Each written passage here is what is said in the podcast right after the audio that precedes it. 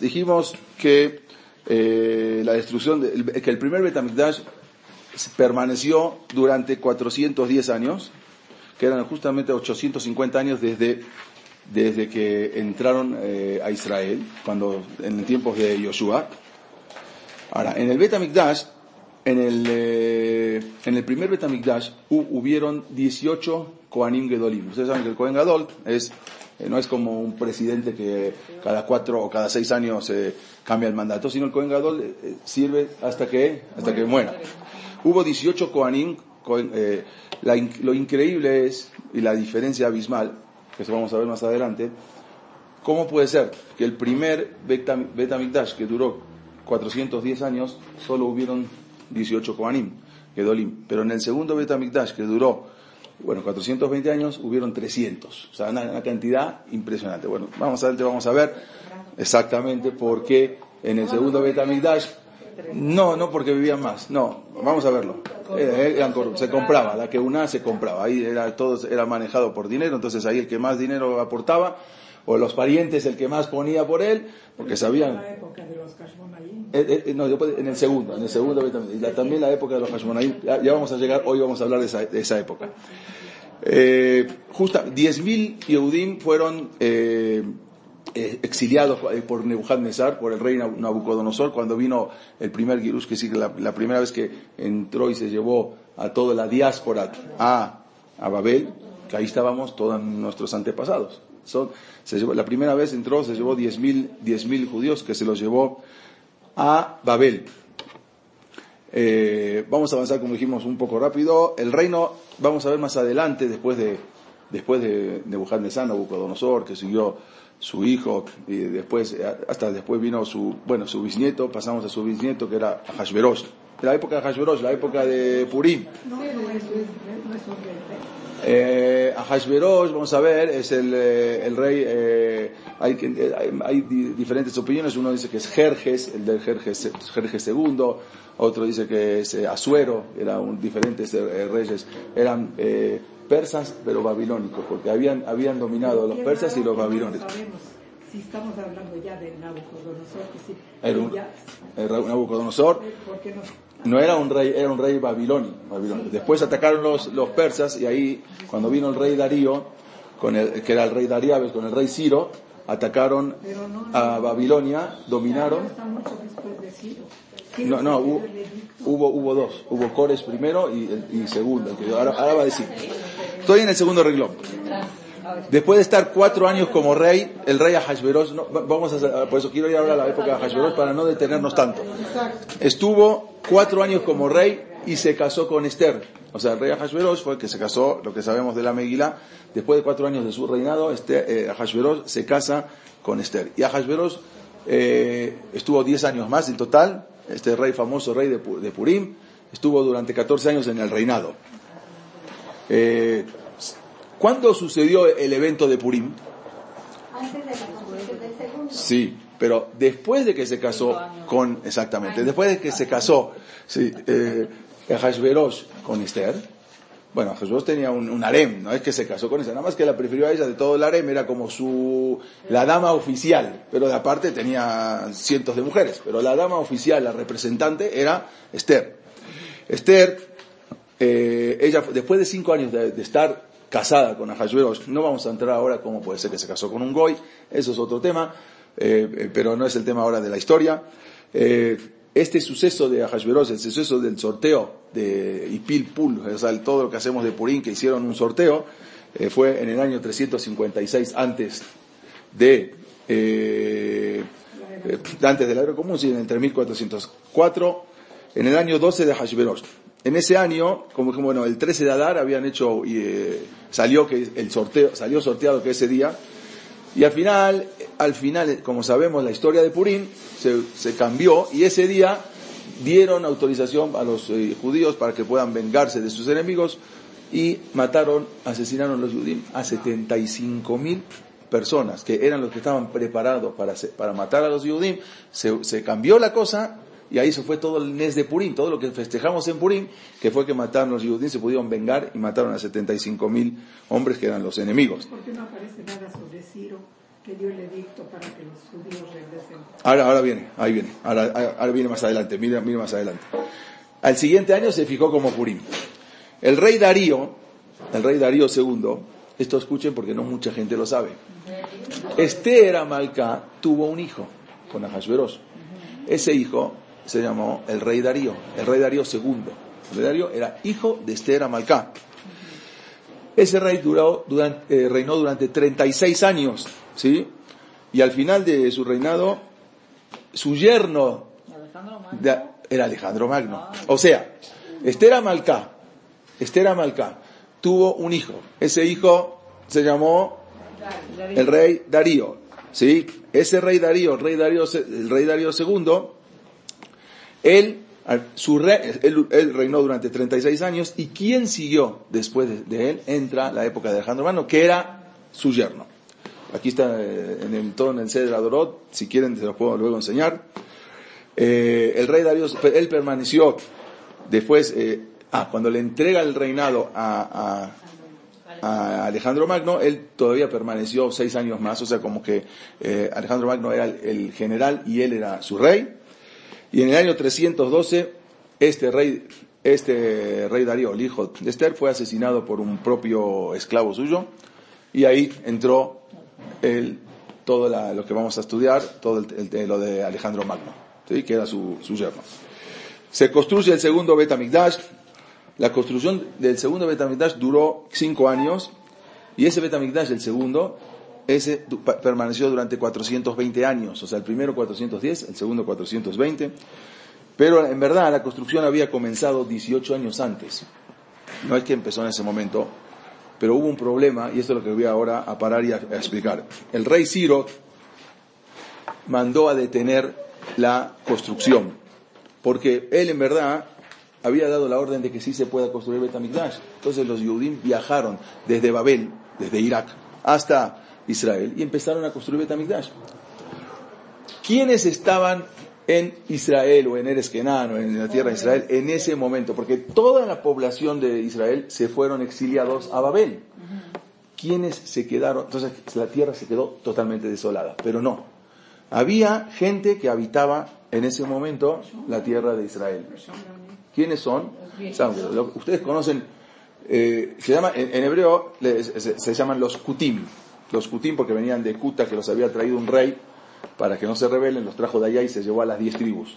Ese rey, el rey habíamos dicho, el rey Sanjerib, Sennacherib. Si voy rápido, ustedes me dicen y me detengo. y había un rey que él era un rey muy fuerte, se llevó a las diez tribus, es lo que vimos la semana pasada, menos a, la tribu de, de Yehudá y Binyamin, y se la lleva prisioneras a todo lo que es eh, la parte de hoy en día, vamos a decir Afganistán, Pakistán, Uzbekistán, son, muchos son descendientes de judíos.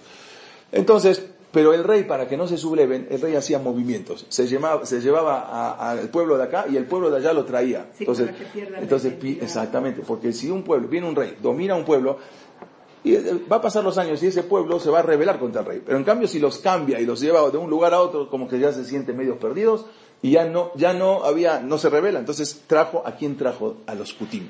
Los Kutim eran un pueblo, no eran Yudim, no eran judíos, los trajo de, de otro, de otro lugar, de estaban. Los Kutim son los mismos de los Sombronim.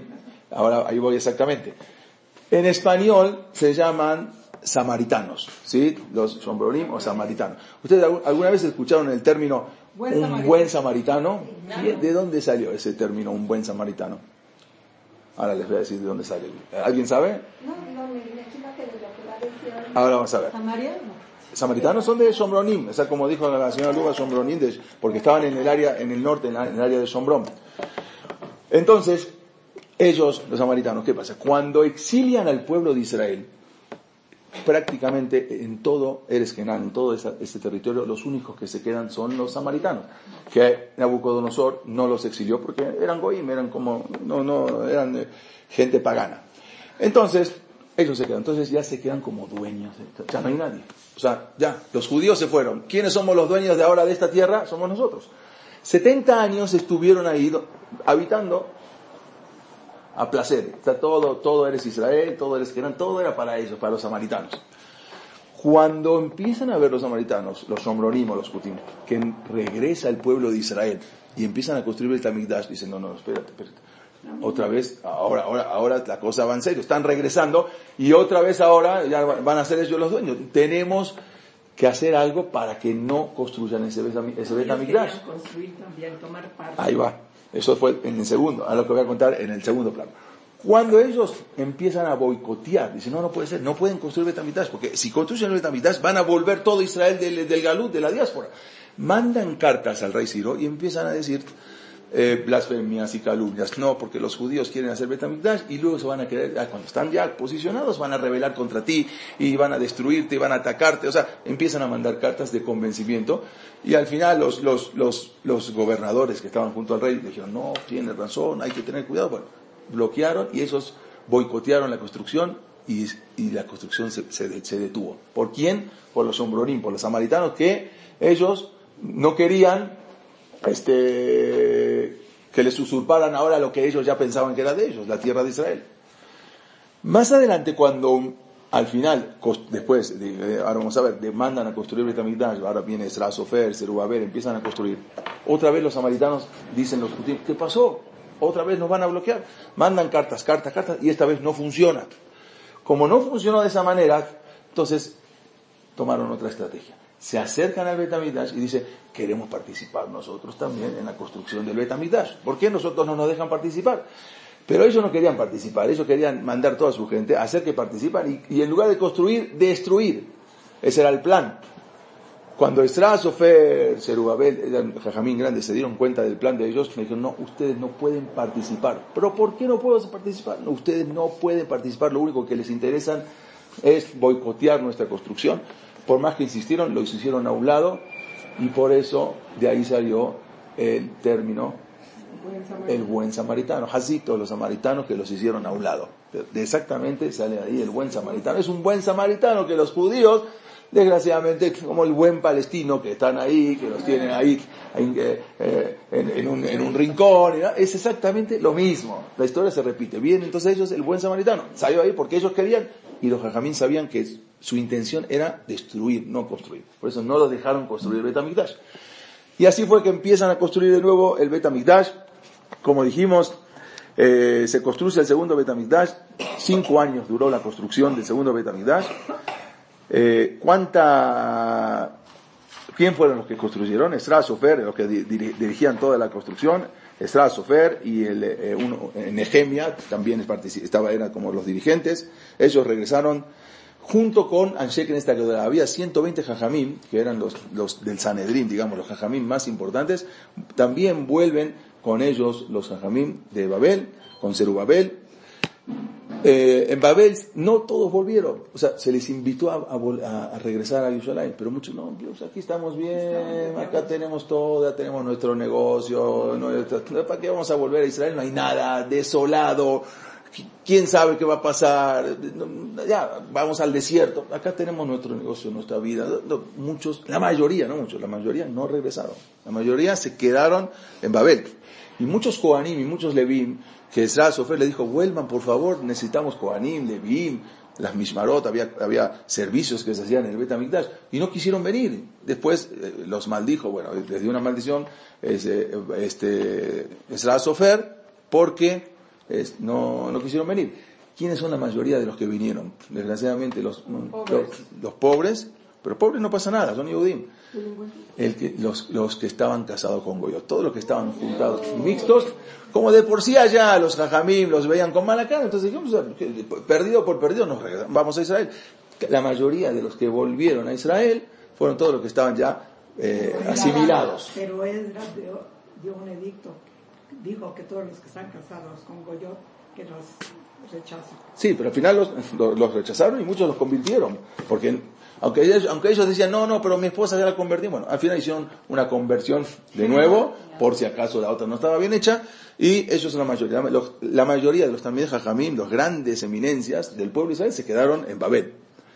Entonces, se construye el Betamigdash, eh, y allí siguieron, empezaron de nuevo a enseñar la Torah para otra vez volver a que el pueblo de Israel vuelva a renacer en, Israel, en en Israel. Pasamos al año 300, antes de la era cristiana, del año 3460, hubo un saddik se llamaba Shimona Saddik, muy conocido Shimona Saddik, Él fue, era uno de los 120 jajamín que regresaron de Babel. ¿Sí? ¿Quién, oh, para, para, tener una idea, ¿quién eran otros de los 120 jajamín? Por ejemplo, Mordejai. Mordejai, aunque regresó, regresó a Israel, pero después hay quien dice que, que regresó de nuevo. Hay una cosa muy curiosa. En Irán está la tumba de Esther y Mordejai. Y en Israel está la tumba de Esther y Mordejai. A ver, yo eso no, no, entonces, hay, por eso, unos dicen que se quedó y se murieron allá, y otros dicen que no, que vinieron. O puede ser uno y uno. otro que se llamaba Mordejai, otro que se llamaba Esther. Así como en Sede de Adorot también hay muchas diferencias de opiniones, también ahí hay diferencias de opiniones, que, y aparte es más algo más raro. Si Esther murió como reina, Esther nunca más volvió como, con Mordejai. O sea, Esther se quedó y no creo que a una reina le hayan dado la sepultura con quién, con Mordejai, en lugar de, enterrarla al lado de, de de su esposo. Generalmente muere el rey y la reina y le dan aparte otra, una, otro cabot, no, no, no, es, no, acá lo enterraron Mordejai. Se me hace raro, pero bueno, ahí está, eh, y hay mucha peregrinación, muchos Yehudim van a, en Irán, van a, eh, en Purín, los hay 20.000 judíos todavía en Irán, ahí van cada Purín, no todos los 20.000, pero muchos van a, a venerarse, a hacer tefilá en, el, en, el, en, la tumba de Esther y de Mordejai. Shimon Asadik era uno de los que había vuelto con, de, con, con todos con los que regresaron de, de, de, Babel. Él era Cohen Gadol, sirvió 40 años como Cohen Gadol. Él estuvo 40 años como Cohen Gadol y, había mucha, era, cuenta ahí el Talmud, la Gemara, que Shimon Asadik era tan sadik que, eh, que había muchas, eh, en Israel llovía cuando tenía que llover, eh, había, había mucha paz en Israel, o sea, estaban tranquilos porque era un, un muy grande. Vamos a ver qué pasó con Shimon Asatik. Uno de los, uno de los alumnos de Shimon Asatik, porque vamos a ver en el Pirkei Avot, en el Pirkei al principio cuenta, Moshe Kibbel Torah Sinai, y se la entregó a Yoshua, Yoshua a los Sekenim, Sekenim, la se así va contando todo hasta Moshe Rabbeinu, cómo recibieron todo, eh, no hasta Moshe, perdón, hasta, hasta los, eh, hasta los últimos eh, Tanaim. Y acá cuenta que justamente, los Ugot, exactamente, y los pueblos Tanaim. Vienen, viene Shimon Asadik, y este, justamente, dice acá, que tenía un alumno. Ese alumno de Shimon Asadik se llamaba Antignos Ish Soho. Antignos, el nombre era Antignos, un nombre como griego. Él recibió de Shimon Asadik, y él tenía muchos alumnos, de los alumnos más, más inteligentes, o sea, los más destacados, eh, él se llamaba, uno se llamaba eh, Sadok y otro se llamaba Baitos. ¿Sí? Acuérdense de estos alumnos, uno es Sadok y otro se llamaba Baitos, eran los alumnos más eh, excelentes de él. Entonces una vez estaba dando una, una, una, un directora y dijo, como dice acá en el Pirkei les dijo así, abadim No sean como esclavos. O sea, para servir a Dios no hay que servirlo como un esclavo que va y que él hace su trabajo para, para, para después recibir el pago. No, así no es la manera de servir a Dios, sino como el ayuka abadim sean como esclavos a que sirven al rab, al patrón, al menad de no con la condición de estar esperando recibir un pago, Bien, y Maleje. ¿El que les quiso decir? Les quiso decir así. Ustedes, ustedes sirvan a Dios, pero no lo sirvan me irá por temor. Porque me va, oh, porque si hago la cosa mal me va a castigar y voy a hacer las cosas bien para, para que me vaya ahí apuntando una, una palomita. Y hago una misma, otra palomita y otra palomita y al final, después de 120 años, llego al Shamain, tengo lleno de palomitas y me van a dar, hola mamá. No, no es la manera, sino ustedes eso es, eso, es una manera de servir a Dios, que es manera de ir a, esa manera de servir a Dios con temor. Pero hay otra manera, es me'ahabá, que es servir a Dios porque, porque lo amo, no porque tengo miedo, no, eso lo dejo de un lado. Entonces él, él les quiso decir esas cosas. ¿Quién dijo eso? Eh, Antignos y Soho, el alumno de Shimon Asadik, les explicó a sus alumnos que la manera de servir a Dios es las dos. Tiene que ser meirá, también por temor, y tiene que ser me'ahabá, también por amor. Por ejemplo, está escrito que cuando, en la Gemara que cuando, mm, cuando Hashem iba a entregar la Torah en Arsinai, así dice el Midrash, Kafá Alehem agarró una, la montaña Arsinai y se las puso a todo el pueblo Israel arriba. Si iban a cumplir, está perfecto, no hay paz. Pero si no, Sham acaba, ahí, ahí mismo va a ser su entierro. Entonces, quiere decir que la Torah nos las impusieron a la fuerza. O sea, o cumples o te mato. Entonces, así no es la manera. Entonces, ¿cómo puede ser que Hashem... A. Esa- eso- ¿Cómo puede ser Hashem que nos obliga, que nos obligó a cumplir la Torah en la fuerza? Sea, Así no, no hay que, ¿sabes qué? Yo pongo una pistola, mira, o cumples la Torah o te mato. Pues, obvio que va a cumplir la Torah. Entonces, ¿cuál, ¿dónde está el, el libre albedrío? O cumples o te tiro la montaña a- arriba. Entonces, los jaminos explican así. Está bien, si a Baruj Hu hubiese hecho, ustedes tienen que cumplir la Torah por, me'ahava, por amor, por, inicia- por iniciativa propia. Así hubiese sido durante una, dos, tres generaciones. Vamos a decir, ustedes reciben el, eh, me imagino, no sé si pagan ustedes o sus esposos, lo que es el recibo de luz, ¿no? El recibo de luz dice, viene ahí, dice, evite el corte, o dice, eh, eh, fecha de corte, o sea, no paga al otro día. ¿Por qué tienen que ser tan drásticos y tan amenazadores? ¿Por qué no ponen, se solicita su amabilidad, por favor, sea tan, sí, de pagar, sea amable, de por favor pagar su recibo a tiempo, le solicitamos, colabore con el país, por, ¿por qué no ponen así? ¿Por qué ponen drástico? Evite el corte, directo, no, paga, al otro día te La corta. gente no, la paga. La gente no pagaría. Si no hay presión, la gente no pagaría.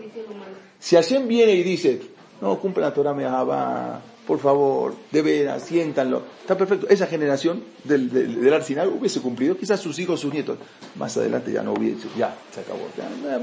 Siempre tiene que haber un poquito de presión, de irá. La Torah tiene que ser beirá, con temor, y también con Ahabá, porque no, se puede tampoco, no se puede tampoco cumplir toda la Torah por temor. No, ¿sabes qué? No voy a hacer esto porque Geinam, y el Geinam, y esto, y el otro, y me van a mandar al Geinam. No, no te va a mandar al Geinam nada. Tú tienes que hacer las cosas bien y no pienses, no, ni, ni Geinam ni Olamapá. Por, amor.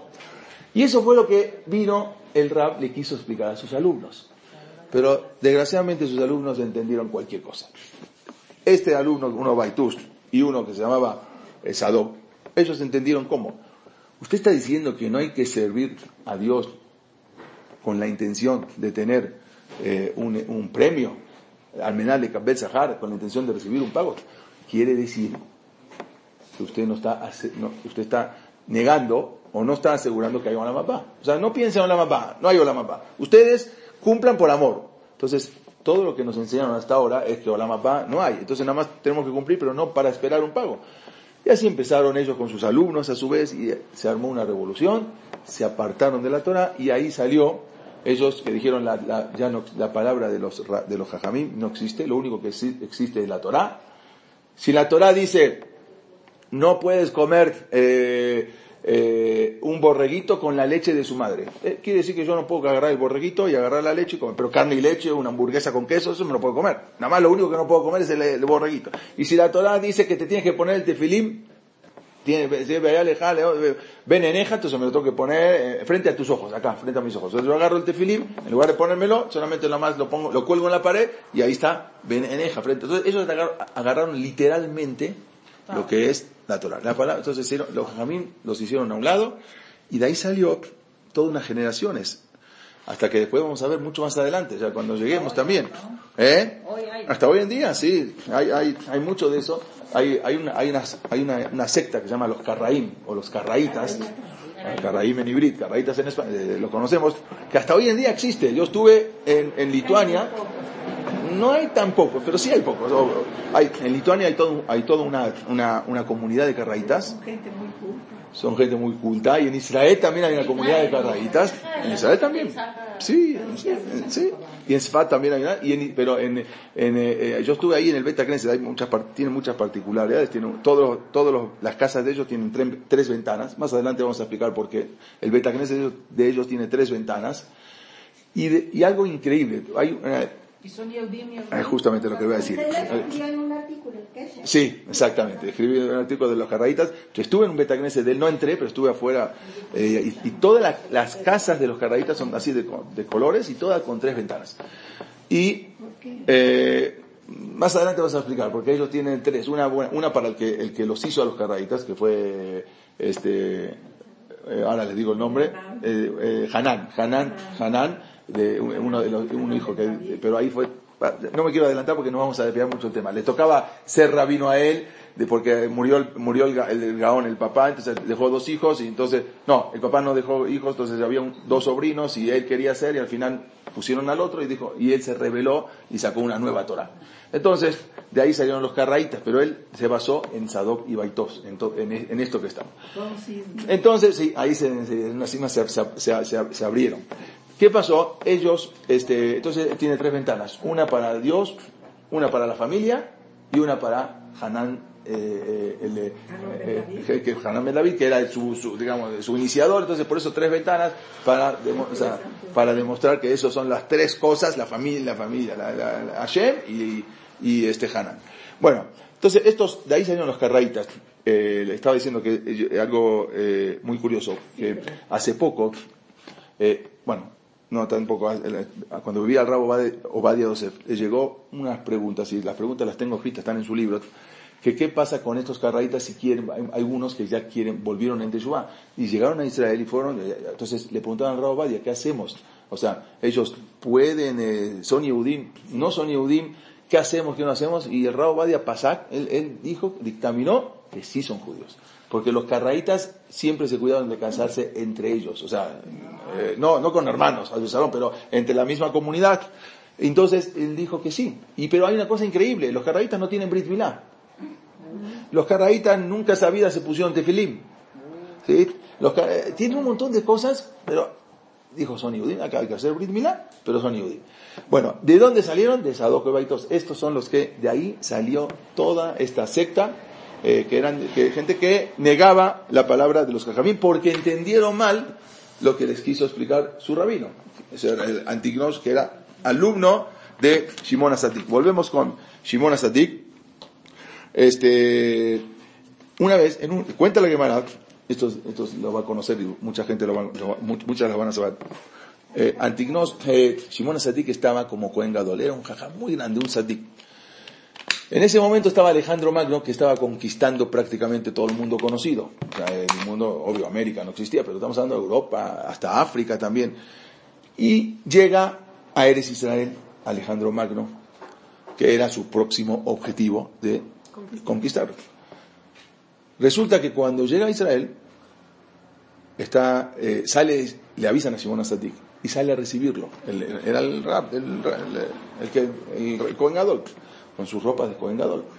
Cuando sale a recibirlo y viene y, vi- y llega este Alejandro Magno con todo su ejército, lo ve a Simón Asadik, inmediatamente se baja de su caballo, se, apos- se, prosterna, se prosterna delante de Simón Asadik.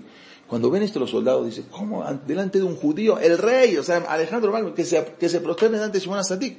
Entonces él dijo que él en sus guerras, antes de salir a la guerra, siempre se le aparecía como una imagen o un sueño. Soñaba que un, un señor con barba, vestido de blanco, un, un anciano, venía y le decía, vas a ganar la guerra, mañana vas a ganar la guerra. Y así en todas las guerras. Y él no sabía siempre. ¿Eh?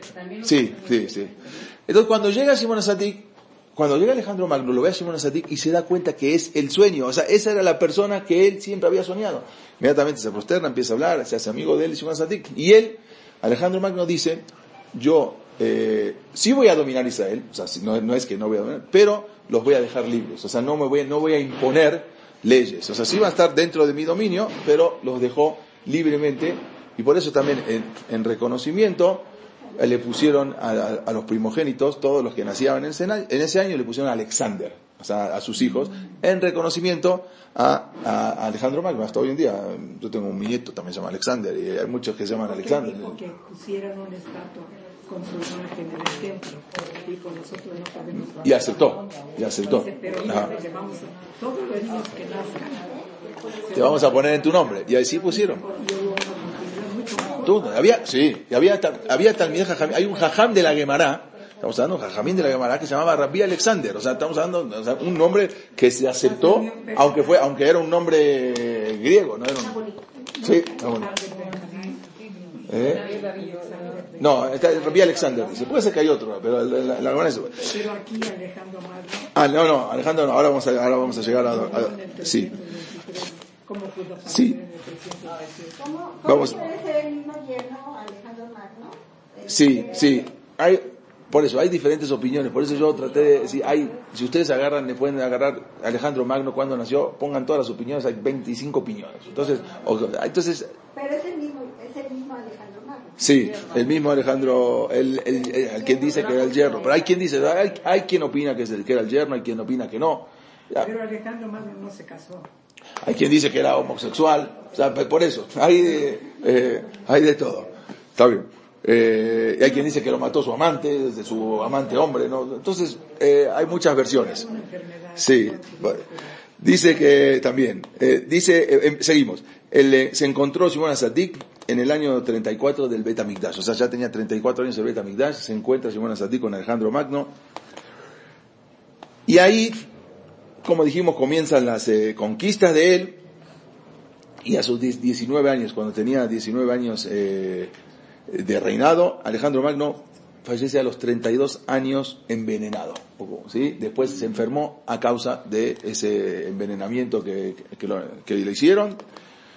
Ahora, ¿qué pasa? Cuando Alejandro Magno, dijimos, fue muy benévolo con el pueblo de Israel, pero al morir Alejandro Magno, él, ya el imperio griego se dividió. No tenía hijos, entonces se dividió en, en cuatro. Y ahí empezaron los generales, empezaron cada uno, tomó una parte, uno se queda con una parte, otro se, se queda con otra parte. Y ahí no era lo mismo que Alejandro Magno. Ya los, los generales ya no trataron al pueblo de Israel igual, igual como los trataba Alejandro Magno. Y ahí los griegos dominaron sobre Israel. Empezó la dominación griega sobre Israel. Tenemos que saber que en Israel hubieron muchísimas eh, dominaciones. Esta fue de las, prácticamente de las primeras, de- es la primera del el, el reinado griego que eh, dominaron Israel desde, desde el 34 exactamente hasta el año 214. O sea, 180 años eh, Israel estuvo dominada por los griegos. ¿Sí? ¿Quién fue uno de los últimos dominadores? Este es Antiochus Epifanos. Vamos a ver Antiochus Epifanos, ¿qué pasó? O sea, de, Purim ya no estamos yendo a Hanukkah, ¿ok? Entonces, este Antiochus Epifa- Epifanos era un rey muy malvado. En la Gemara cuenta que él puso muchas leyes, o sea, muchos decretos. Uno de los decretos es que cuando salían de la, de la Jupat, tenía que primero ir, pasar por, por él. Antes de estar con el esposo, uno de los decretos era que la novia tenía que pasar por él. Por eso cambiaron. Antes, antes eh, eh, el, día que se casaban era, no era el domingo o sábado a la noche, sino miércoles. El, día que se casaban, vean todas las, las que tupot antiguas, antiguas, todas dicen Yom Revis, todos se casaban el miércoles. Así era el día que se casaban. Había, la Gemara cuenta por qué. No vamos a entrar en detalles. Pero, eh, cuando pasó esto, los generales siempre, la policía estaba afuera de... Sabían que los miércoles es el día, no hay otro día que se casan los judíos. Entonces, el único día de casamiento de las bodas es miércoles. Entonces todos los miércoles se paraban afuera del Betagneset. Cuando sale la, la- la novia, la agarran, se la llevan, dos, tres días con el, eh, con el, con el malvado este y después regresa con, con su esposo. Pero había también problemas, porque había Kohanim, y el que se casa un Cohen, con una, había, eh, pero se les permitió incluso. Bueno, eh, este, este rey que era muy malvado, que prohibió, prohibió Brit Milá, prohibió que cumplan Shabbat, prohibió que cumplan Rosh Hodesh, o sea, todas las cosas le fue quitando para que, eh, Antiochus Epifanos, era un rey griego. Ah. Entonces, eh, vamos, ahora entramos en el milagro de Hanukkah. El milagro de Hanukkah que duró 26 años. Nosotros decimos, bueno, sí, ¿cómo fue el milagro de Hanukkah? Le contamos a los niños, sí, ocho días porque el, aceite que no encontraban y tuvieron que ir a buscar el aceite y todo. Bueno, pero eh, el milagro de Hanukkah duró ocho días, pero en verdad las guerras de Hanukkah, que de todas las guerras las de los Maccabim, duró casi 26 años. O sea, 26, 25, 26 años de guerra. O sea, no era una, nada más, ah, ganaron la guerra. ¿Quién? Sí, porque este, los, los, los, los, los débiles vencieron a los fuertes, y, y lo- pero no, sí, pero eso duró 25, 26 años de guerra contra los griegos. Y venían otros y mataban y seguían otros, y después venía otro ejército, y así fue constante. Y lo, y, pero sí, aquí, bueno, Sí. no nada, ¿eh? los macabeos este, eran pocos. Sí. Entonces eran 26 años, ¿cómo hicieron para seguir 26 años peleando? Sí, sí, 26 años peleando. Tuvieron eso, eso, eso también fue el Nes de Hanukkah. Era un poco, pero no, o sea, se venían eh, sumando al ejército, venían otros y otra vez o sea, se agregaban. el terreno Ajá. El reinado de los Hashmonaim, ¿cuánto duraron los Hashmonaim? 103 años duró el reinado de los Hashmonaim.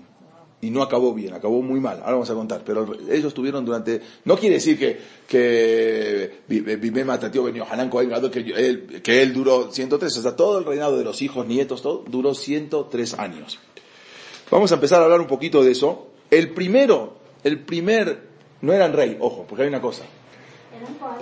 Exactamente. Los Kohanim, el, el único rey, los reyes, eh, Hashem dijo, dijo que nada más pueden venir de Yehudá, David Amelech. Un, uno que no sea de la tribu de Judá no puede ser rey de Israel. Entonces, los Kohanim y los Leví no son de Judá, son de la tribu de Leví. Entonces, ellos eran Kohanim, no pueden ser rey, pueden ser Cohen Gadol, pero rey no pueden ser. Entonces, ellos se cuidaron de no ponerse como rey. Entonces, se ponían como gobernadores, hasta que, vamos a ver. El primero, ¿quién fue? Yehudá Maccabi. O sea, el, el Yehudá Maccabi fue el primero, eh, el hijo de, exactamente, Yehudá, hijo de Matitiao. Él estuvo seis años en Israel como gobernador. Él había matado a 15.000 griegos, 15.000 soldados griegos. Y él murió por un general de Alejandro Magno. O sea, un general de Alejandro Magno, eh, de, de- bueno, de los, de, los descendientes de Alejandro Magno, lo, lo, lo, mató. Luego sigue el segundo, ahí le puse por número, el segundo se llamó Jonatán, Jonatán Maccabi, también reinó seis años. Luego el tercero se llamó Shimon Maccabi, él, eran todos hermanos, hasta ahora. Él estuvo ocho años y él y, él y su esposa fueron asesinados por el rey sea, Ptolomeo, de- el rey de Egipto. Eran influencia también griega. El, de- luego el, eh, el cuarto fue Yohanan Urcanus, que él reinó muchos años, durante 26, 26 años. Sí, muy helenizado. muy helenizado. Vean, vean como prácticamente, y más, ahora va- van a venir los nombres grie- griegos de los Yudim. Este, este Yohanan, eh, Cohen este Yohanan que dice que, duró, que, que reinó durante 26 años, déjenlo en, en paréntesis, ahora, ahora les voy a contar la historia de él. Luego sigue, ¿Era eh, hermano? ¿eh? ¿Jonathan también era hermano? De. Eh, Yo- Jonathan, no, yo- de, de- del principio, de, de Jonathan, Jon- eh, el, el que dijimos Jonathan, el número 2, el que figura el número 2. El cuatro. Yohanan. Eh, Yohanan Murcanus, no, e- este era hijo, era hijo. Y ahora, ahora voy a dejar esta hoja y ahora es donde, porque lo que voy a contar, ahora ya pasamos a, a, lo- a la historia que íbamos a empezar desde el principio. Ya no hay hoja, pero la quieren, si quieren apuntar. Ahora, ahora, ahora, ahora, ahora vamos a empezar. Ah, ahora, ahora vamos a empezar con toda, con toda esa historia. Eh, Aristóbulos, Ben Yohanan Urcanus, solo reinó dos años. Alexander Yanai. ¿Sí? Ben Yohanan Urcanus era el cuñado de Simón Misatach. Pero lo voy a hablar ahora. ¿Dónde? Ah, porque le di la mía. Sí. Eh, él fue el primero en proclamarse como rey. Ahora, ahora, ahora lo vamos a decir. O sea, hasta, como dijimos recién, que no había, ellos no eran rey, pero él pasó por esa misma, por esa orden y se proclamó como rey, que no lo podía hacer. Vamos a empezar ahora un poco lo que, tenemos el nombre de Alexander. Sí, ahora, ahora, ahora vamos a hablar. Por eso dije, ahora dejemos esas hojitas y ahora si quieren apuntar, ap- hagan todos sus apuntes ahí o escuchar, si saben. Pero ahora vamos a entrar en, en la historia eh, de- del pueblo de Israel desde esa época. Shimón, como dijimos, habíamos dicho recién, fue el último, fue el último hijo su- eh, sobreviviente de Matiteo Cohen. Ese fue el último hijo que se llamaba Shimón. Él se convirtió, habíamos dicho, en el líder del pueblo judío. Sí. Acá, que estaba acá Shimón. Eh, de Yohanan fue el hijo de Matitiao, de Matitiao Cohen. Lo ven acá, les voy a decir, está, es el, el, el, el número, el número 3. ¿Sí? Él, él- sí. Él fue, hasta ahí eran los hijos, que recién usted me preguntó. Eh, La, tercera hoja que dice Shimona Maccabi reinó durante ocho años, él era el último hijo, lo, lo ven en el segun- la, segunda, ok, la segunda columna. Él fue el último hijo de Matitiao Cohen Gadol, que fue el que hizo la revuelta, y él se convirtió ahora en el líder, no el rey, el líder del pueblo judío. Sabían que no podían ser reyes por lo de, porque no eran de la tribu de Judá. Él fue el el que predeció todas las dinastías de los Hashmonaim, como dijimos, durante 103 años. Los primeros gobernantes de los Hashmonaim eran personas rectas, cumplían Torah, cumplían Misbot, eran cuidadosos, como dijimos, de no asumir del título de rey. Eh, sin embargo, los eh, usurparon el trono, después vamos a ver más adelante, sin tener consideración la alhaja que no podían ser reyes. Como escribe el Ramban, el Ramban escribe así, ¿por qué temi- terminaron mal? Vamos a ver al final cómo los Hashmonaim terminan drásticamente. terminan con la época de Hordus, Hero- Herodes, que acaba con el último, que no, no, no dejó que no, con todos, vamos a contar la historia esa, por, así cuenta el Rambam, por haber usurpado el reino que le correspondía a Yehuda, por lo tanto, ellos fueron castigados de esa manera, o sea, ellos, no- los, los- los descendientes. A los, romanos. Vamos, es- vamos a ver también, pero ya vamos hablando ahora a ellos particularmente, ¿por qué fueron, por qué terminaron mal? No solamente eso, sí, Sí. los hijos, los hijos y los nietos y los bisnietos. Hasta- son Coanim. Sí, todos, todos son buenos, todos, todos, todos. Sí, pero yo digo, los hijos de Matiteao hasta ahí. Pero desde que Luego los sobrinos. No, los nietos, los hijos, los nietos, ya, la descendencia. Pero los, o sea, me refiero, Matetiao con Vengador, eh, Mate- eh, que fue el que hizo la revuelta, con todos sus hijos se acaba con, con Simón. Incluso ustedes vean que en, to- en la Gemarot, en, la- el Talmud, el, ¿quién hizo las Mishnayot? ¿Saben? Rebi, Rebi así, él fue el que compuso, escribió las Mishnayot. Y vamos a ver que, por ejemplo, eh, hay una, hay una Gemara o una, una que se llama Masejet Megillah, eso es eh, de Purim, todo un tratado de Megillah. Hay un tratado de, de todas las fiestas, de tratado de Rosh Hashanah, tratado de, de, de- de Kippur, de Sukkot. No hay tratado de Hanukkah. ¿Por qué no escribió nada Rebi, Rebi Udanasi, ¿por qué no escribe, no escribió nada acerca de Hanukkah? En algunas Gemarot un poquitito trae unos renglones, unas, pero hasta ahí nomás. No, sí hay un tratado de, de todo de Purim, pero no hay un tratado de Hanukkah, ¿por qué no un Talmud? Porque el Talmud lo escribió Rebi, Rebi Udanasi, Rebi Udanasi, él descendía de la tribu de Yehuda. ¿Rabi qué, perdón? Rebi, Rabbi Eh, Yehuda. Rebi Akadosh. Se lo conocía como Rebi. eh, Rabbenu Akadosh, Rebi Akadosh. Tiene muchos nombres. Rabbi Uda. Se llama Rabbi Uda, el príncipe. Él era el que escribió las Mishnayot. Entonces, él estuvo en desacuerdo porque él era de la tribu de Judá. Entonces, ¿cómo puede ser que, los Hashmonaim hicieron lo que hicieron? Y, terminaron muy mal, por eso nunca escribió nada acerca de, lo de Hanukkah, que Hanukkah fue algo importantísimo, pero en la, en la Gemara casi ni figura ni eh, de Hanukkah, nada más dos, tres párrafos y es todo. ¿No? No reconocieron, claro, no aceptaron, claro, no, eso eh, pasaron por una misma de la Torá. En la Torá dice, lo yasur shevet miudá, así le decía esta gente en la Torá, no, no se puede apartar el cetro del reinado de Judá. Es una obligación, es una de las misbot de la Torá. Y ellos no la cumplieron, traspasaron y se pusieron como reyes. Ahora vamos a ver quién fue el primero. Por eso no están escritos ahí en, en la Gemara.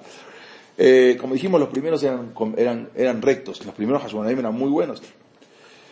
Eh, ahora, ¿qué pasó? Al- además del enorme poder que tenían los Hashmonaim, ¿sí? y eh, generados por, por, por su posición, Podemos decir también Macabim en vez de Hashmonaim. Sí, sí, Maccabim. sí. Ah, mismo, aparte acortamos un poquito. Es sí. lo mismo. Es lo mismo, sí, Hashmonaim o Maccabim. Ya eran, eh, eran de, de escribís sobre con mi si tengo Macabim. Ajá. No, pero yo eh, no hice un error, ¿verdad? No, no, no, las dos cosas. Maccabim y Hashmonaim es, es- es lo mismo. Entonces, ya ellos se empezaron ahora a identificar un poco con los Sedokim. O sea, recién hablamos quién eran los Sedokim, Sadok.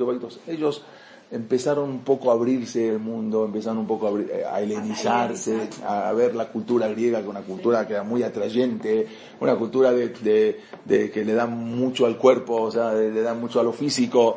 Entonces estaban un poco atraídos y empezaron un poco a jalarse los, los macabim, los hashmonaim, empezaron un poco a jalarse hacia el helen- helenismo, helenismo, a la cultura griega, que era una cultura que atraía a mucha gente. Eh, sí, saduceos. Los sedoquim eh, para, son, los saduceos, exactamente, así se los traduce. Eh, entonces, fariseos. Ahora, vamos a, justo ahora vamos a hablar de eso. Entonces, ellos eh, eh, eran, ¿qué quiere decir? Que la parte social más rica de Israel eran los saduceos, los sedoquim. O sea, estos que habían, se habían hecho un partido por aparte, ellos eran la parte, la high class de- de- del pueblo, eran los que manejaban, eran los pobres, los, eran los rabinos, los fariseos, los religiosos, eran los pobrecitos que estaban en el crisis estudiando. Los ricos que manejaban todo el comercio y todo eran los saduceos. Los, re- los reyes estos, los saduceos o sedoquim, que eran Sadok y Baitos, eran los alumnos, los, de- la- la que, la- los que iban según sus citas, según sus, eh, su, eh, la, la religión esta que armaron nueva, supuestamente. Como consecuencia de esto, los, los, los, los Maccabim, los Hashmonaim o comenzaron a perseguir a los religiosos. O sea, ahora ya se está un poco cambiando la cosa. Ahora empiezan a, porque ellos, los religiosos, siguen con su teoría y la Torah y la Torah y los ajamim. Y ellos dicen, no, los ajamim no. Entonces empezó a haber un poco de pleito y ahora los empiezan a perseguir para que no puedan hablar y que el jajam no pueda decir y que no sea el jajam, el rabino, que el, que determine eh, qué hacer, el que determine el jajam.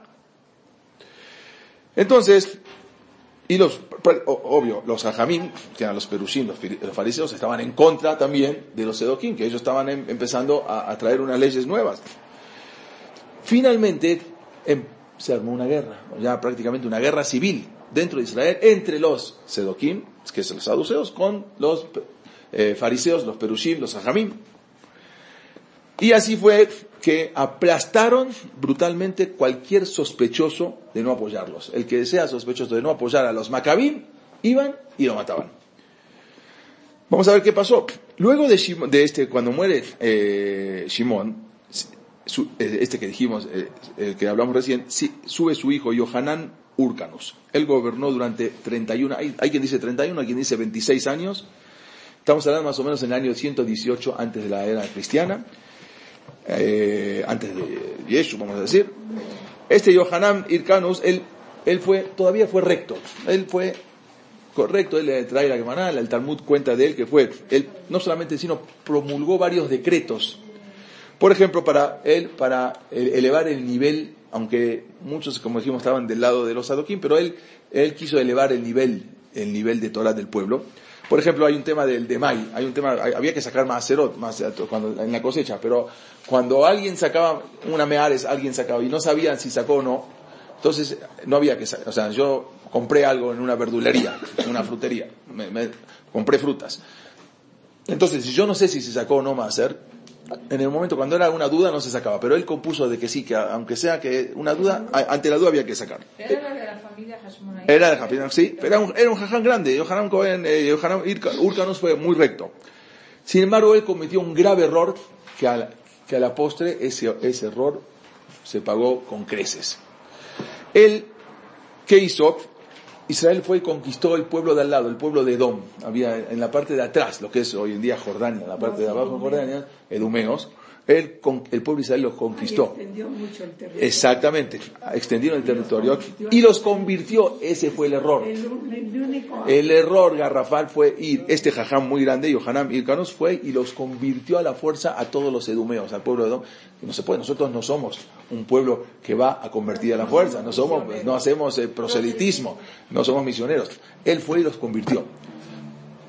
¿Qué pasó? Vamos a ver que de ahí vino toda la decadencia del pueblo de Israel. Ahora vamos a ver, acuérdense, acuérdense de, bueno, vamos a decirlo, más tarde por este error, Herodes, que era un rey edomita, que se creía que él era judío porque lo habían convertido a, su pueblo, causó grandes sufrimientos que vamos a ver más adelante, que él no tenía que haber hecho y lo hizo, o sea, no, no tenía que haber convertido. Incluso también, este Yohanan Urcanos, ¿sí? Les voy a decir algo, hay, muchas opiniones que dicen así. Ustedes saben que cuenta en la Gemara algo increíble. En la Gemara dice así, que había un, Cohen Gadol que fungió, que sirvió en, la, en, el Betamigdash durante 80 años. Algo impresionante. ¿Cuánto? Ah, vamos a ver. Eh, vamos a suponer que lo subieron como Cohen Gadol a los 20, a los, ah, no, creo que a los 15 ya sea Cohen Gadol. Si está en el, en el durante 80 años, quiere decir que él este, primero que todo es que es un saddik muy grande. ¿Por qué? Porque si, si uno entraba al Kodesh al Santo, y pensaba, otra, entraba con cadenas, tenía que entrar amarrado con cadenas. Si morían, no podían ni entrar a sacarlo, tenían que jalarlo. Y aparte tenía campanitas. Todo tiempo que se escuchaban las campanitas quiere decir que está en movimiento. Si ya no se escuchan las campanitas, quiere decir que murió. Pasan 5, 10, 15 minutos, lo jalan, lo tienen que sacar. Eso era si, entraba y pensaba en algo que no tenía nada que ver con el servicio de Kippur. Si no morían. Este, este Yohanan Urkanos estuvo 80 años, quiere decir que era un saddik, 80 años estuvo en el Bet entraba y salía. Pero resulta que este Yohanan Cohen Gadol, después de 80 años, o sea, vamos a ver, quiere decir que más o menos a los 100 años, ¿no? 20 entró como Cohen Gadol, más 80 a los 100 años. Se reveló contra el pueblo de Israel y se hizo Sedoquí, se hizo saduceo. ¿Cómo puede ser una persona que esté 80 años? Mira, Hazbe Shalom.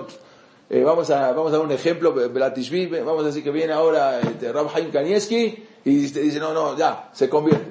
No puede creer, una cosa increíble. Este Yohanan Cohen Gadol se convirtió. Después de 80 años. ¿Cuánto tiempo vivió él? Y mínimo, mínimo, yo no sé cuánto tiempo vivió, pero mínimo, mínimo habrá vivido eh, 100, 100, más de 100 años, ¿no? Más- la cronología era, era equivalente a la cronología actual, porque eh, en la Torah hab- hablan de muchos años, como en Sarai. o- Ah, no, sí, sí, en esos tiempos en sí. ese tiempo la cronología Sí, un poco sí, en esos tiempos sí, sí, ya, después de, después, sí, sí, sí, reales, exactamente. ¿Por qué cambió? Sí. ¿Quién? Él, todavía no. Reinó, bueno, pues yo pongo Reinó, pero, o sea, para, para, para explicar que estuvo, pero todavía no. Vamos a ver quién, quién se puso como rey. Todavía él- ellos cumplían, él no. Respetaban la ley. Lo respetaban la ley, aunque era Cohen Gadol, ¿eh? Pero Simón no fue el primero que se... El gobernador, estamos hablando. Puse ahí, en verdad tenía que haber puesto gobernador, sí, exactamente. Puse Reinó para que se entienda, pero sí. Ah, todavía no, no, Ah, sí, no es. Todavía no, ahora vamos a ver. Hay, hay, eh, dice en el Pirkei y eso también es un, eh, es, es un dicho que se sacó del Pirkei Avot. A ver si alguien de ustedes sabe cuál es el dicho. Yo lo voy a decir en hebreo. Atamin etasmach adiom motach. ¿Sí? En el Pirkei Avot dice, no confíes en ti mismo hasta el día de tu muerte. En español hay un dicho que se sacó de ahí. También es como se dice, no te duermas en tus laure- laureles. O sea, quiere decir, no te confíes. No porque fuiste 80 años con Gadol, te vas a asegurar que ya tienes tu vida asegurada y vas a... No, puede ser que después de 80 años te, te, va- te vayas y, de- y te conviertas en, eh, eh, en otra religión. O, o- te pongas a, a- negar todo lo que, lo, que, lo que recibiste. O sea, es algo increíble. Hasta el último día uno no puede estar seguro. Yo todavía cumplí mis votos, toda mi vida fui al Knesset Shabbat. Eso no te garantiza. No hay garantiza, garantía de nada.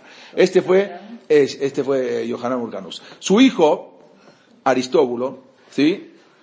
Fue el primer Hashmonaí o Macabí en proclamarse como rey. Este fue el primero, su hijo Aristóbulo, fue el primero que se proclama, sí, como, como rey. Él ya dice, yo no soy gobernador, y se puso a reinar como, se puso como rey. Acá ya es algo que ya está, está traspasando lo que está escrito en la Torah. Pero ¿qué sería el cambio entre ser No, un gobernador es, eh, vamos, un gobernador era, era como el, como el líder religioso o el, o el que, o en otra época dijimos había jueces o en otra época, pero no era ¿Pero un rey. iba a ganar él diciéndose Él quería ser, no, todos los, rey? porque todos los países vecinos y todos los países del mundo tienen su rey. No puede ser que Israel no tenga su rey. Tiene que tener su rey y no puede, no puede dominarse por un jajam y no puede dominarse por un gobernador. Tiene que tener un rey. El rey, eh, sí. Y aparte le ponen la corona, lo ungen con, con el aceite de, de- entonces ya es mucho, es un- otro proceso. ¿Qué pasó? Tenemos todavía, bueno, unos 15 minutos más, máximo, un poquito menos. Y ahí empezó, él, él este, estuvo dos años, cuando muere entra su hijo, que se llamó Alexander Yanai. El rey Alexander, el reino, el, el hijo de Aristóbulo. Este rey, Alexander Yanai, ahora van a escuchar, ahora viene todo el problema, duró, él, él eh, durante 27 años estuvo como rey, desde el año 3670 hasta el 3688. Él, él estuvo como Alexander Yanai. Este era totalmente partidario de los Edoquim, hasta el punto de ir y perseguir a los grandes Talmideh Jajamim. Hizo una masacre. En la Gemara Kiddushim, en la página 66, cuenta que una vez él hizo una fiesta de agradecimiento por una, una guerra que tuvo eh, de- con éxito. Entonces él mandó a hacer una fiesta muy bonita, muy grande, así un agradecimiento, obvio, un agradecimiento a Dios. Ellos no renegaban de Dios. Decía que la palabra de los Jajamim no tiene validez, pero eh, para Koshbar Hashem sí, o sea, ellos, la Torah es Torah. La- lo que no es Torah se ve al pe, la, la, la Torah de, oral, pero la Torah que está escrita de Moshe Rabbeinu la respetaban al, al 100%. Entonces él invita a todos a, a, una fiesta que hace, y en ese momento estaban los sedoquim, los saduceos que siempre estaban en, contra de los jajamim, y ellos vieron la oportunidad acá de blasfemar contra los religiosos. ¿Qué dijeron? Le dijeron, a ver, usted rey, usted es un rey, tiene que venir eh, este, vestido a la fiesta como Cohen Gadol. no puede venir así, ¿no? Debe venir bien, con todo, con, con, la, con esto que traían de oro, con el, todo, todo, todo vestido como Cohen Gadol. Porque es un, es un festejo que usted tiene que venir, o a la fiesta uno va eh, con smoking, o su smoking eh, tiene que venir con, como Cohen Gadol, aunque él no era Cohen Gadol. Entonces, cuando se presenta, todo eso, eso se lo hicieron con Hoffman a propósito. Cuando se presenta, ¿quién estaban en la fiesta? Los Sedokim, por un lado los saduceos, por otro lado los Jajamín. Se presenta como Cohen Gadol, toda con sus ropas. Vinieron los Jajamín y dijeron, espérate, ¿cómo, cómo tú puedes, o sea, cómo puedes venir con la ropa de Cohen Gadol si tú no eres Cohen Gadol? Entonces ahí vino, vino los Sedoquín y dijeron, ¿Te, diste- ¿te das cuenta? Ellos quieren ahora boicotearte y te van a matar y se van a rebelar contra ti. Los convencieron y ahí fue cuando él mata a todos los, los jajamín que estaban en la fiesta, los asesina. Y no solamente eso, muchos se escaparon, tuvieron que esconder. En ese momento, los Sedoquín se apoderaron del Sanedrim. El Sanedrim hasta ese momento los respetaban. Sanedrim eran los jajamín, los, vienen en ese momento los Sedoquín, se apoderan del Sanedrín. O sea, al apoderarse del Sanedrín, que decir que ya automáticamente ellos eran los que dictaban ahora las leyes de la Torá. Ya tenían, hasta ahora tenían el mando, digamos, la, la- gobernaban, pero no tenían el mando religioso. Ahora ya se, se, se autoproclamaron como, el mando religioso lo manejaban ellos. En otra ocasión, este también, eh, eh, Alexander Yanai, eh, se encargó, él mismo, eh, estaban en, él hizo, estaba en el Betamikdash, y empezó, y había que hacer, en Sukkot, se vierte agua, en su en el Mizbeach, y él en lugar de vertir agua, eh, en el, eh, eh, los Edokim decían que no, que no hay que vertirlo en el Mizbeach, entonces él la vertió en, sus pies, se dieron cuenta ahí, y todos con sus etrogim, ahí cuenta la que ah, los aventaron los etrogim, eh, lo- eh, pero les tiraron fuerte con sus etrogim, toda la gente tenía, como este, está un sedoquí ah, en el Mizbeach haciendo la, fiesta de Sukkot, ah, todos aventaron con los etrogim, el rey dio una orden porque estaban todos los soldados alrededor, y ahí mismo, en el propio Betamikdash, asesinaron a 6.000 Yehudim. O sea, ya estamos hablando que ahora ya empezó la guerra civil entre Yehudim. Todo lo que es, ahora viene, que dijimos, ¿por qué se destruyó el Betamigdash? El primero, porque habían aguadazará, mataban, pero el segundo solamente por una sola cosa, Sinat Hinam. Esto, ah, esto se- acá empieza el Sinat Hinam. Dentro del mismo, eh, odio gratuito, digamos, ¿sí? Él manda a matar, a mataron ahí mismo, en el mismo patio del Betamigdash, 6.000 Yehudim, sale de ahí y da una orden para que maten a todos los religiosos y asesinan a 50.000 Yehudim. O sea, el mismo rey judío de los Hashmonaim manda matar a, ce- a 50.000 judíos. En el año 3688 de- muere este Yanai y sube eh, al reinado su esposa, que fue la reina, la única reina de Israel, era una sadeke. ¿Cómo puede ser? De un, de un rey tan malo, sube la reina, su esposa, se llamaba, conocida como la reina Salomé, o la reina eh, Shlomit, o Shlumsion, eh, sube, a- y eh, esa una reina, era la mejor, ¿eh? Perdón, ¿también se, ¿también se le llama Shlomit? Sí, eh, tiene, en una vez dice Shlomit, en otra dice Shlumsion, en otro, la, Salomé se la conoce, la reina Salomé. Ella fue la única reina que reinó sobre Judá. Esta mujer era una mujer muy recta, era, era una En sateque. esa época hasta todas las niñas habían este, Todo, todo. Ella, ahora vamos a ver lo que hizo. Ella era la hermana de un, de un Tana, de un también muy grande, Simón Ben. Shimon. Simón Sattah fue, él tuvo una, un- un- hay una ocasión que él se, había 80, 80 brujas que él las mandó a detener, pero bueno. Ella era la hermana de este, eh, y, y mientras estaba su esposo reinando, este- su cuñado, o sea, Simón Ben Sattah se tuvo que escapar a Egipto porque si no lo iba a matar. Cuando muere, entonces ella su- asume como reina, y fue el periodo que se caracterizó en Israel por más paz y prosperidad de toda la vida de Israel. Pero seguí el Betamigdash. Sí, claro, claro. Y él, sí, Y pero el eh, Sanedrín lo restituyó ahí va. los. Ella restituyó todo el Sanedrín, sacó a todos los Edoquim y puso a los Jajamín que quedaban, porque muchos estaban, y muchos estaban- Sí, no, sé no, no, sí. Pero Nadie está, ¿se no puede una mujer se pudo haber eh, puesto como reina? Sí, No. sí. Ahí está que sí. Está que sí. Además fue muy bueno. Sí, bueno, fue excelente. Fue, es más, dice, cuenta la Gemara, por dar un ejemplo, tan sadeke, tan, tan recta era ella, en, en, en el Maseje Tanit, en la Gemara Tanit, dice que ella, que hizo eh, eh, solamente, la verajá más grande es cuando llueve los viernes a la noche. ¿Por qué? Hoy en día quizás no tanto, pero antes, antes la, gente los viernes a la noche nadie salía de su casa. Llegaban de, de- del, del, Kinis, del, del Beta iban a su casa y ahí se quedaban. Entonces, no, entonces llovía, al otro día no iban a, no tenían que salir a trabajar, no estaban los caminos lodosos. Entonces era una verajá y era una verajá que alcanzaba para toda la semana. Pues, a veces llueve en la semana, ya no podían salir a trabajar, se les dificultaba. Todo el tiempo que estuvo ella como reina, exclusivamente llovía los viernes, no otro día.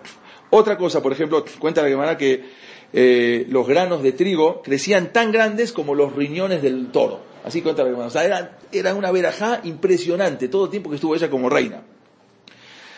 Ella destituyó, como dijimos, a los Sedoquín, puso todo a los eh, Jajamim, y esta justamente era una época de ahí de, Yehudá ben Tabai y Shimon Mesatach era su hermano, que lo puso como el rabino principal.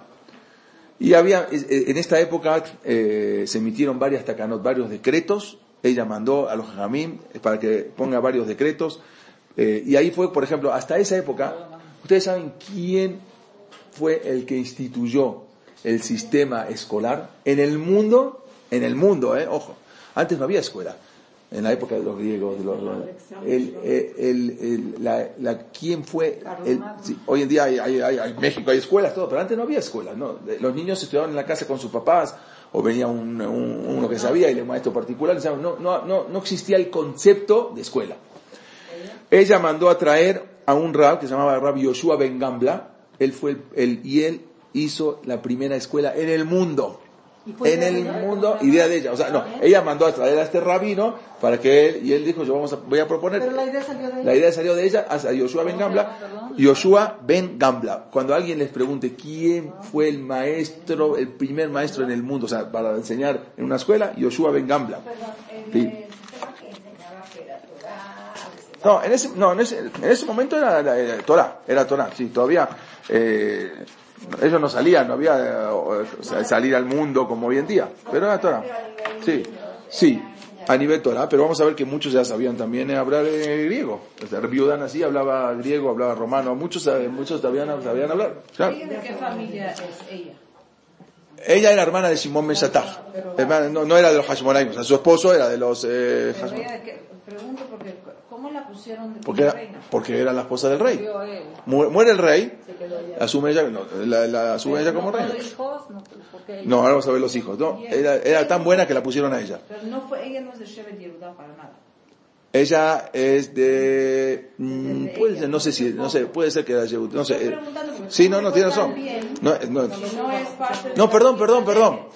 Eh, no, sí, no, tiene razón. No, no era de Shevet, de, era- no era, no era, no era eh, eh, Shevet de Koanim, no era de Shevet Levi. Puede ser que era de Shevet Yehuda, puede ser.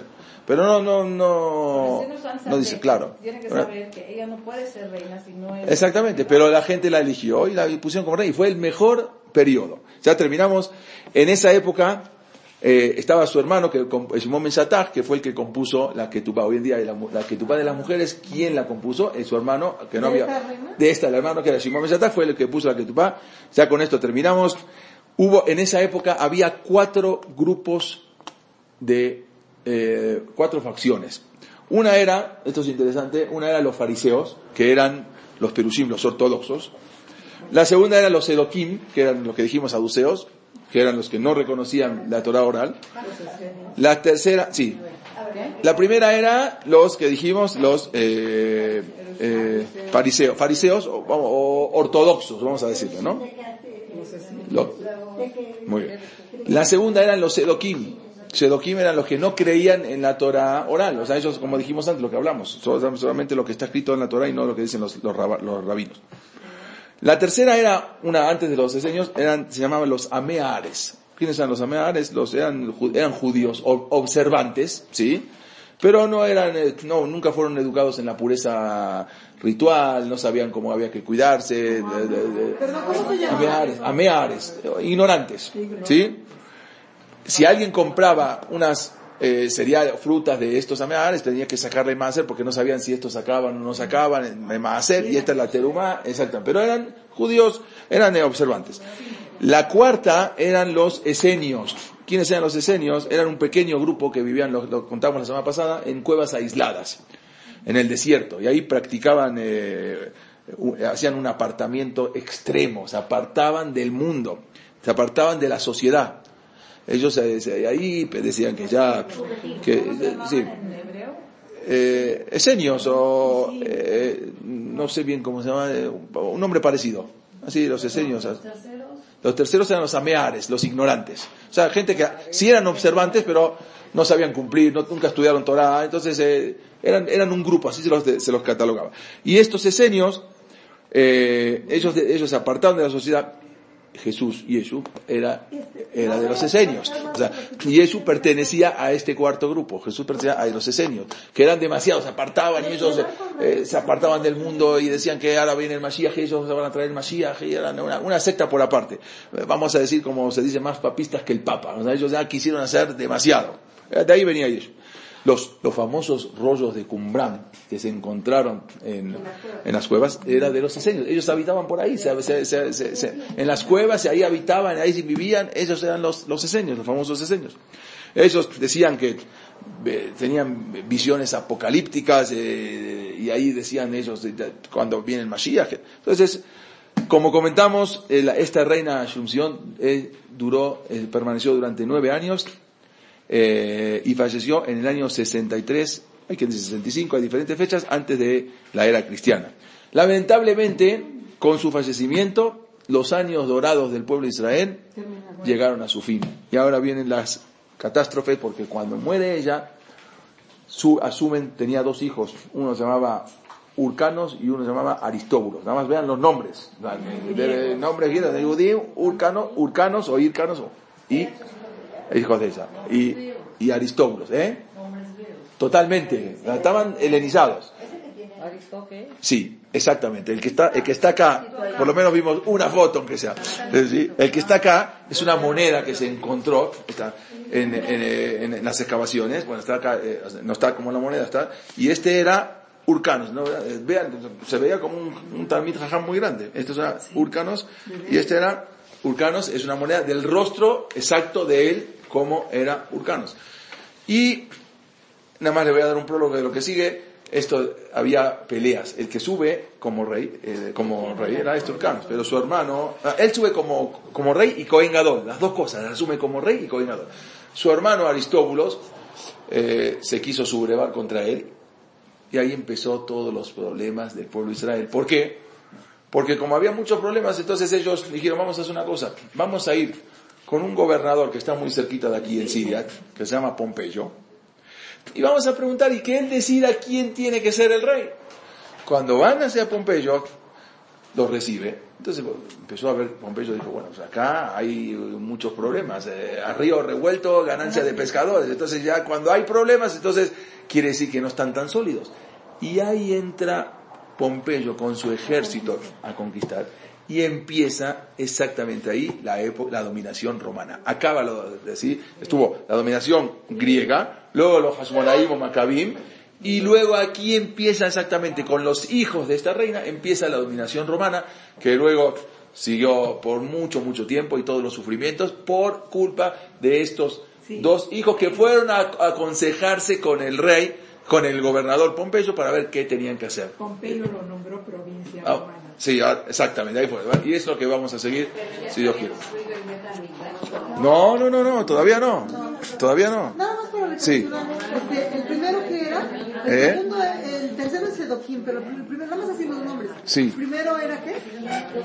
Eh, los perushim, los, eh, los fariseos, sí, sí.